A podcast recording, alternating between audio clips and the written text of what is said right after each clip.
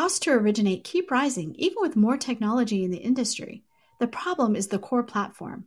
A new LOS can re architect the process around data, not humans moving paper files.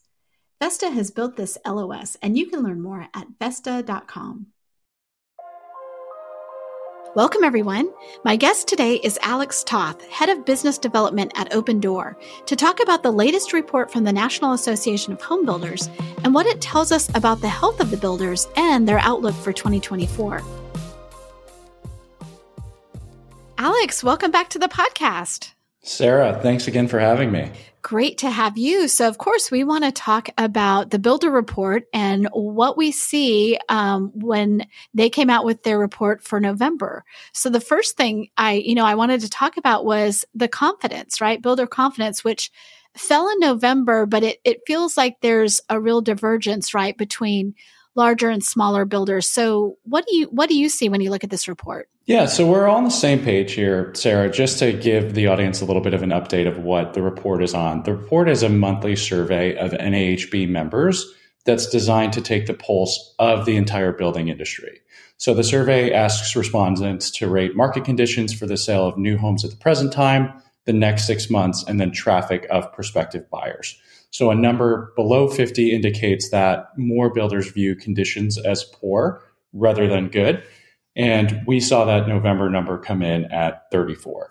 So definitely a little bit of negative sentiment in the industry. And there is quite a bit of divergence. And what we're talking about in that divergence is that you have large builders that are reporting really strong sales, really good public earnings, but you're seeing this pretty negative sentiment in the report. And I think that really ties to what the median NHB member looks like. So the large builders in Lennar, DR Horton, Pulte, Meritage, they're going to be a very different business than your median NHB member that builds about six houses a year and has five employees on payroll. Now, obviously, Lennar and DR Horton are Fortune, you know, 500 companies they employ thousands of people, build tens of thousands of homes a year. So they have a little bit different way that they can operate. And I think the number one thing that everyone's citing, both in new construction and in resale, is the affordability struggle. And so these large public builders have the ability to really lean into that affordability issue and offer rate incentives, rate buydowns, rate locks which is really helping them move homes and is really providing them an advantage against the typical resale home or kind of that typical NAHB member who doesn't have the ability to do those types of things.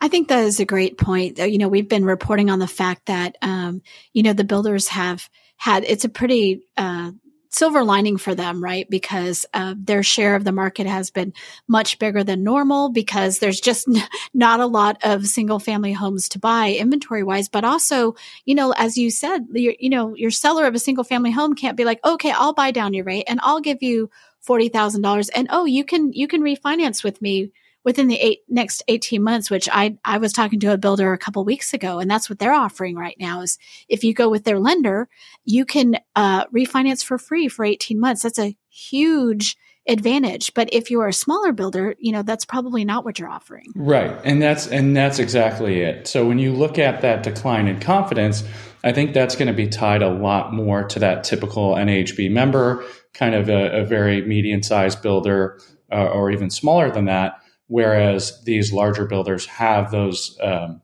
benefits not only of being able to offer those rate buydowns, but they have the benefits of really strong land positions that they've built up. A lot of these public builders will have anywhere from four to six years of lots that they can control or either own. Uh, control meaning they have options on them with, you know, kind of land banking or interesting financial ways of making sure that they get that land in the future. Um, so they have had very strong margins over the past you know two to three years and they're okay leaning in and compressing those margins a little bit in order to meet their sales goals. So when we look at what's driving that decline in confidence i think it's just that continued uptick of mortgage rates. I think we really saw confidence peak in july this year and we've kind of had a decline ever since then of builder confidence and so it's really all about that mortgage rate where, you know, we were touching eights. I think we're now back down to about seven and a half last week, which I think was the largest decline since November of last year. And then also, I think just the general increase in rates really puts pressure on a lot of those smaller builders. They have higher cost of financing for their operations, um, and they have higher higher cost of, of materials for their operations today as well. Whereas a lot of the larger builders are able to kind of leverage their economies of scale to keep those material costs a little bit lower.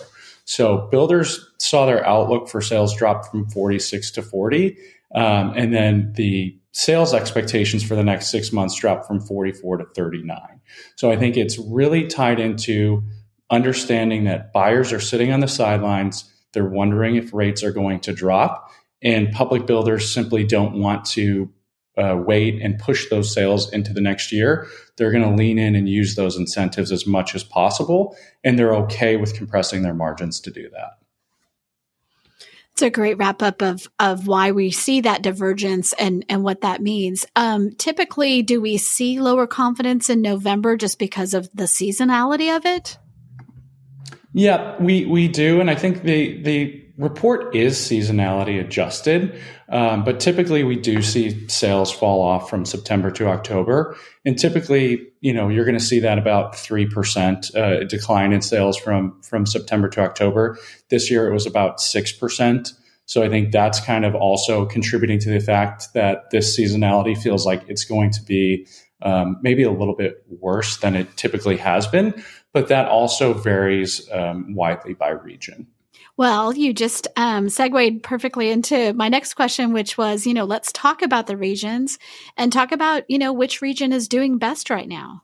Yeah, so we continue to see the Northeast kind of be the, the strongest uh, in terms of sentiment. And I think that really ties into the fact that there is just a huge constraint on supply in the Northeast. And we see similar sentiment in California, particularly in SoCal right now. There's just simply not enough homes for people looking to buy. So builders are really the only ones that are, are bringing supply onto the market. So the Northeast fell one point to 49. The Midwest dropped three points to 36. The South fell seven points to 42. And then the West posted a six point decline to 35. And the West is really where a lot of folks are keying in. If you listen to a lot of builder earnings calls, if you talk to a lot of builders, that's where I think there's a lot of concern right now. And I think it still goes back to the fact that those were some of these really, really large COVID run up markets. These were places where a lot of folks were moving. Your Salt Lake Cities, your Phoenixes, your Denvers, all were really, really strong COVID markets where people could move and have you know, a better quality of life during the pandemic. And I think what that did is obviously spurred a lot of new construction activity in the home building space. But you also probably have heard a lot about just the large amount of supply of multifamily coming in line in these markets. And so with those investments, there just is a lot more supply and a lot more options for customers. And as you look at that gap of renting versus owning and really that, that spread being at a pretty much an all time high, you have a lot of customers that do have the ability to say, Hey, I don't know if I want to buy a home right now. I don't know if I want to buy a new construction home right now. And there's some really great apartments coming online that I can go live in a brand new apartment and kind of wait this market out and, and actually save money uh, in, in doing so. But kind of across the board in all of these regions, I think you kind of have um, uh, very bright spots and then um, spots that are also kind of struggling or really kind of trying to attract the right type of, of net in migration. Um, in the Midwest, there's a really good example of this where Indianapolis continues to be a really strong market. It's a very affordable market and you just see a, a, a lot of labor uh, moving into Indianapolis, whereas Minneapolis is struggling a little bit.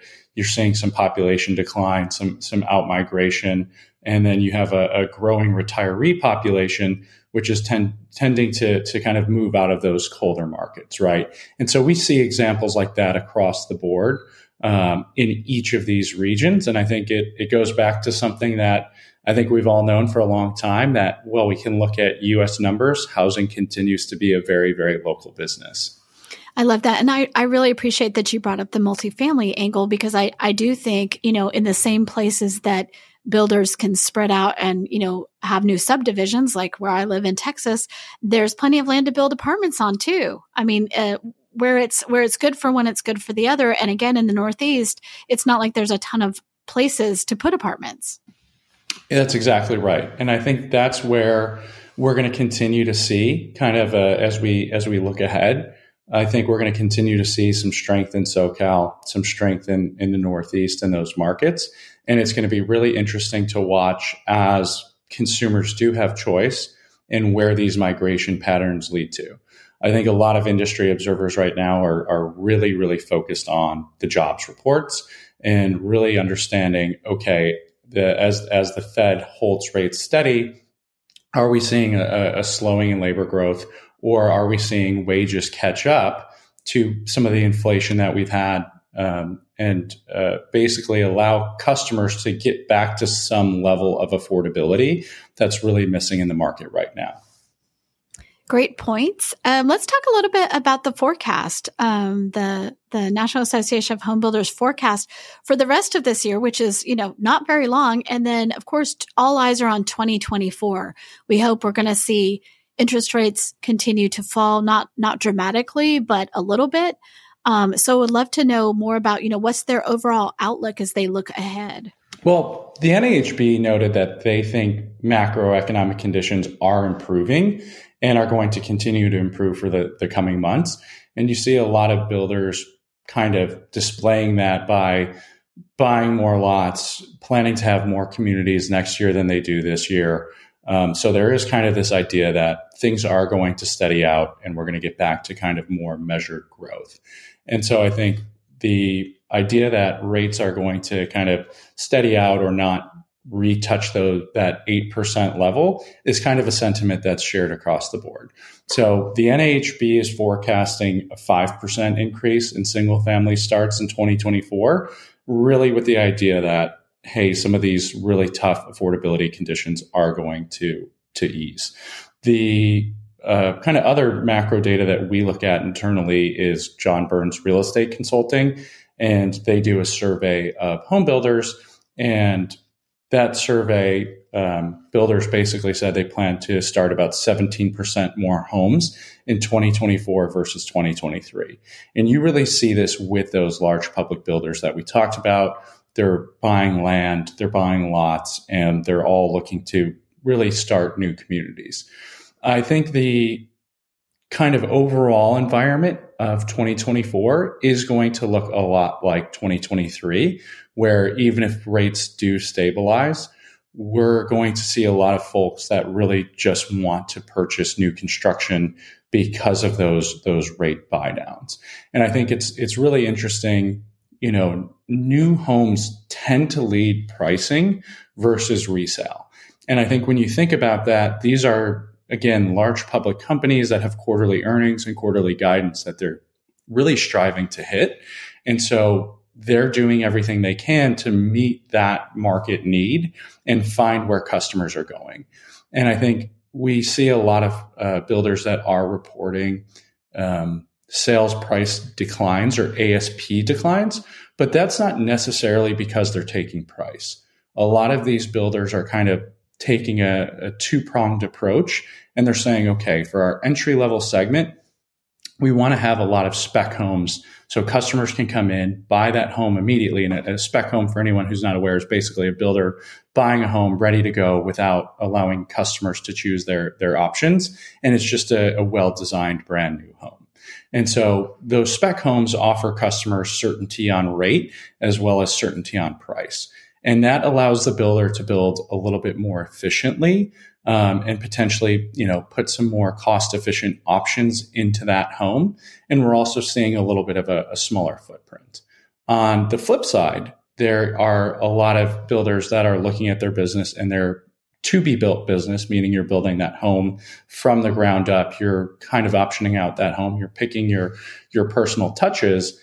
And where we're seeing some strength in that market is something that I think is a little bit overlooked with the affordability conversation, which is the active adult market, that 55 plus market. So a lot of builders are looking at this and saying, okay, I can keep my spec market, my entry level market uh, flowing and, and moving really efficiently. And that's where I'm going to really kind of lean into my cost savings and my incentives. But for this 55 plus market, that's one of the largest demographics in America, these folks are a little less sensitive to rates because they tend to be buying uh, with a lot more cash or, a much higher down payment. And then with that run up of home prices that we've seen over the past three years, they have a lot of equity in their current home. So they're not as price sensitive.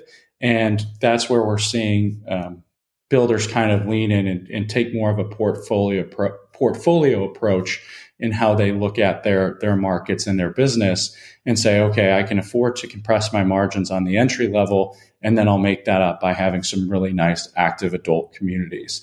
Um, and you see that with folks like Taylor Morrison or, or Pulte that have a pretty significant share um, of active adult with you know Pulte's Del Webb uh, as an example. It's so smart because we know that that's where so much of the wealth of the country lies, but also the housing, you know, equity lies. I mean, it's the baby boomers who have the money.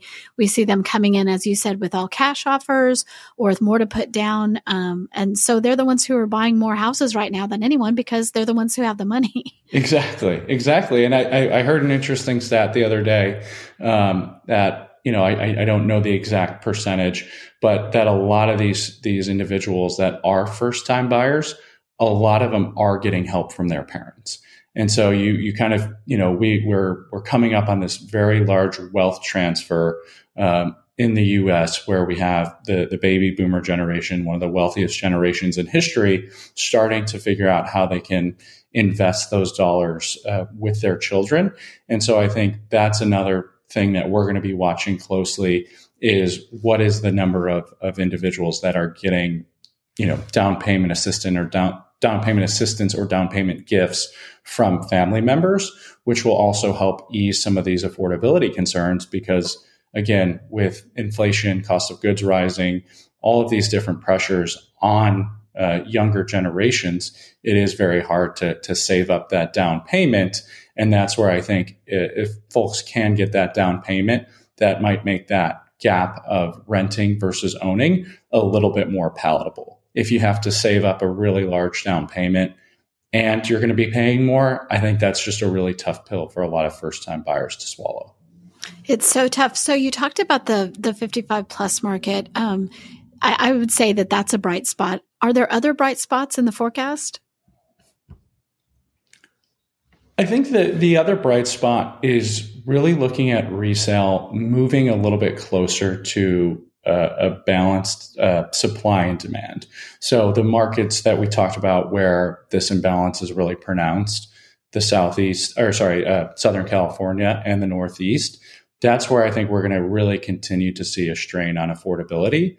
But in markets like the West, where builders have had to really lean into those incentives, I think that's where we're seeing um, sales kind of uh, slow and, and, stabilize where we can get some more supply built up in the market.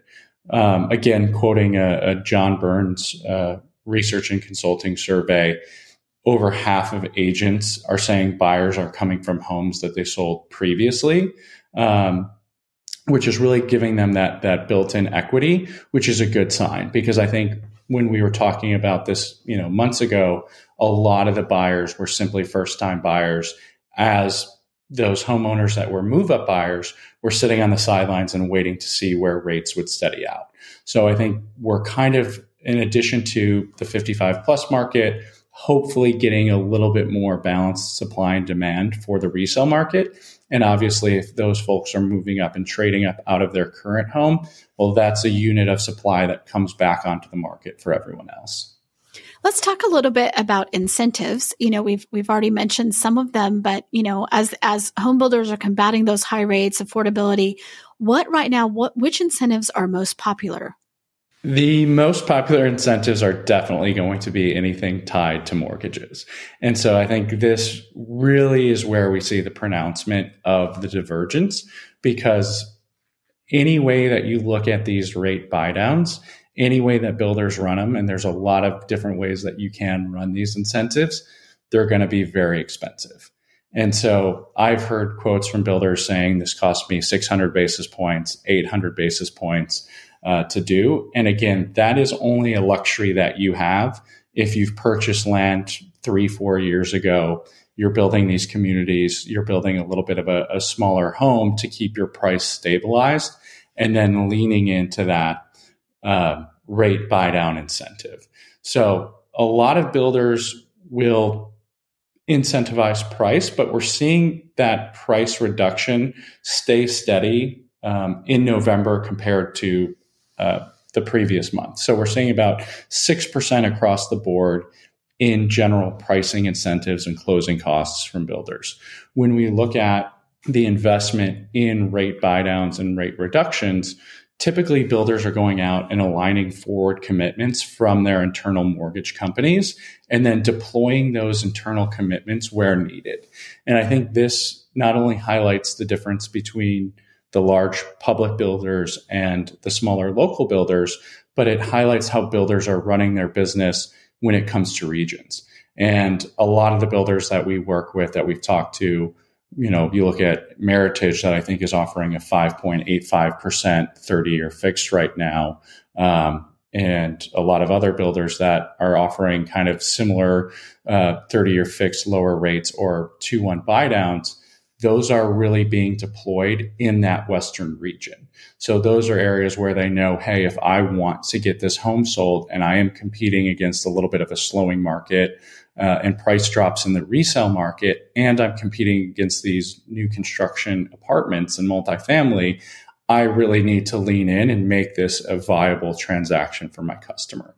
So I think we see a lot of that um, in the West regions and seeing some really, really um, great incentives for customers looking into buy in a Phoenix or in a Denver right now.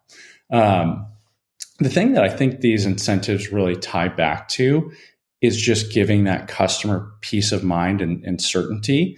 When you look at all of the pressures on customers today, it is a higher price, it's a higher rate, but we also see higher insurance costs as well as just higher costs of everything in the home that they're going to be purchasing as a first time buyer. I do think that's where we come in really nicely as well with our, our builder program at Opendoor is offering that certainty of saying, hey, you can go into contract with us and you'll be able to buy that home nine months out. You know your rate that you've gotten from the builder. You know what your total monthly payment's going to be, and you know that your home is sold at, at a certain price. The other thing that we see outside of, of incentives is that product retooling, which again is a benefit that a lot of these builders have that are larger builders, where they can say, okay, we have a smaller, uh, more dense product that we build in California. We're going to take that product to Phoenix, where we traditionally haven't taken it, or we're going to take that product to Austin, where we traditionally haven't taken it. And smaller builders simply don't have that luxury they're building in, in one market and they don't have that ability to quickly pivot and, and change kind of their portfolio of product that they build. I'm definitely seeing that in the DFW area as far as like even lot size. What you're seeing is, you know, they're carving the land they do have up into smaller lots, right? Uh, makes sense. They're, they're selling more homes that way. Um, and, and again, to your point, if you're a smaller builder and you, you don't have that ability, it's just, it's just an advantage that the bigger builders have. Right. And I think that's kind of the projection for 2024 as well is that, you know, we're going to continue to see these larger builders get bigger because they simply offer better pricing with a similar product to the customer base. So I think the top 25 builders in the US equate to more than 40% um, of the overall market share of new construction. And I think the general projection is that that number is going to continue to increase. So it's going to be really interesting, Sarah, to watch this um, sentiment number and see how that changes in an arena or in a market where build large public builders are actually having really really strong results but you're seeing you know a very negative sentiment and a lot of smaller builders saying it's really hard to continue operating in this environment it really is it's so funny because we we tend to segment out the new new construction um, new homes from existing homes in a lot of the things we report on because it is like its own ecosystem. So, for instance, uh, you know, you're a large uh, builder, you have your own uh, mortgage lender that you use, right? It's a, it's in house or you, you're partnering or whatever. And so the incentives that you can offer um, as a builder, it also cuts out the other mortgage people in the area, right? So uh, I'm not going to get that incentive from the mortgage people if they're not connected to, you know, from the mortgage company if they're not connected to the builder. And so what they do is is advantageous to people looking to buy from them and some other things, but it doesn't uh, it doesn't have a large effect on the overall transaction of you know other lenders and even real estate agents who might who might be cut out of that new home buying process. Right. And I think that's um, something that we're watching as well and something that we're seeing as well, because again, 30% of, of listing inventory right now is new construction inventory, up from kind of a, a normally 13% range. And I think it really just goes back to, you know, talking about the, the supply demand imbalance in, in some of these markets becoming more stabilized, but in a lot of markets, it's not. So you know, we simply need more housing in America. Everyone knows this. We, we, we talk about this across the US in basically every market. How do we bring on more supply? And builders have figured that out and they have, you know, this, this, uh, great land position to, to be able to do that. And they need to sell homes and they need to run their business. But unfortunately, that doesn't help impact some of the effects that we see of, of a lot of mortgage companies who are struggling um, a lot of mortgage companies who are, are being forced to, to shut their doors, um, and then obviously a declining number of, of real estate agents. So I think uh, for the general consumer, it's really, really helpful to understand that this business is out there. And I think for agents as well, it's important to understand hey, maybe I should be looking and understanding and talking with builders a little bit more so I can help bring my customer to um, this option and show them this option and help guide them through the process. Um, you talked about everybody watching labor. Let's talk specifically about construction labor, right? And and what we can expect as we look at permits and starts and completions. Um, you know, what does the construction labor look like right now? The the labor market, according to a lot of CEOs and in some of the, the public earnings calls I've been listening to and, and some of the folks I've been talking to, is easing up a little bit. So I think we've talked about what's happened uh, with COVID on previous calls, where you had just this absolute boom in building, you had a lot of supply chain issues, and really you kind of just had this stop start motion of the economy that caused a lot of angst and a lot of increased costs for supply chain as as well as labor. And so now I think we're seeing a lot of that flow out of the system where supply chains are getting back to their normal efficiency, and we're seeing pretty much, um, you know, no single cost increase that's that's really throwing any of the builders for a loop. We had obviously the lumber issue in 2021 where where builders couldn't get lumber, they couldn't get windows, they couldn't get different things at different times, and so that's kind of filtered out um, as builders look at you know starting a, a 5% increase in homes in, in 2024 versus 2023 a lot of this does have to do with the fact that the labor conditions are easing a little bit and the supply chain conditions are easing a little bit where they're able to be a little bit more efficient and a little bit better in their planning. I think the other thing to think about which I, I, haven't seen anybody directly point this out, but when you go out and you listen to what's happening in the market, build to rent was a very, very popular um, channel in 2021 and in the beginning of 2022. As rates have increased quite steadily, a lot of those build to rent projects simply don't pencil when you can go put your money in T bills and get the exact same return. And so I think some of that labor coming back to the production builders and not being for the kind of specific build to rent uh, projects is helpful, as well as multifamily looking ahead and saying, oh, wow, we're putting on a lot of inventory into the market. We should be slowing down. We don't want to continue to further depress our rents uh, particularly when their costs are going up as well. So a lot of builders are, are saying, hey, labor's not quite as much of an issue as it was for me last year. we're we're pretty confident in the availability of our labor, which is going to be really helpful for those builders to be able to kind of hit those increased numbers and bring more communities online. That is an excellent point. I haven't heard a lot of talk about build to rent. It was the darling, right? 2 years ago. Yes. it was. It was. And so uh, you know, it's it's just tough. It's it was a I think a really great product um, in in that time and I think you still have a lot of folks that are doing built to rent, but again, those are the scale operators, right? American Homes 4 Rent has their own uh, building division where they're they're building their homes, whereas maybe you know a, a, smaller project in in Raleigh that wants to build 50 homes, well, maybe that's just not going to be viable in this environment.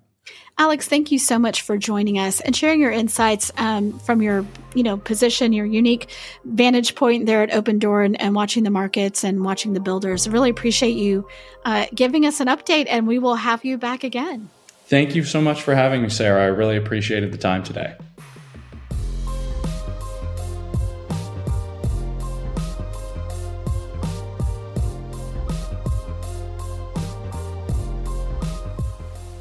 Thanks for listening to Housing Wire Daily. If you haven't already, we'd love for you to take a minute to rate the show or leave a comment. We'll see you back here on Monday for more news and insight.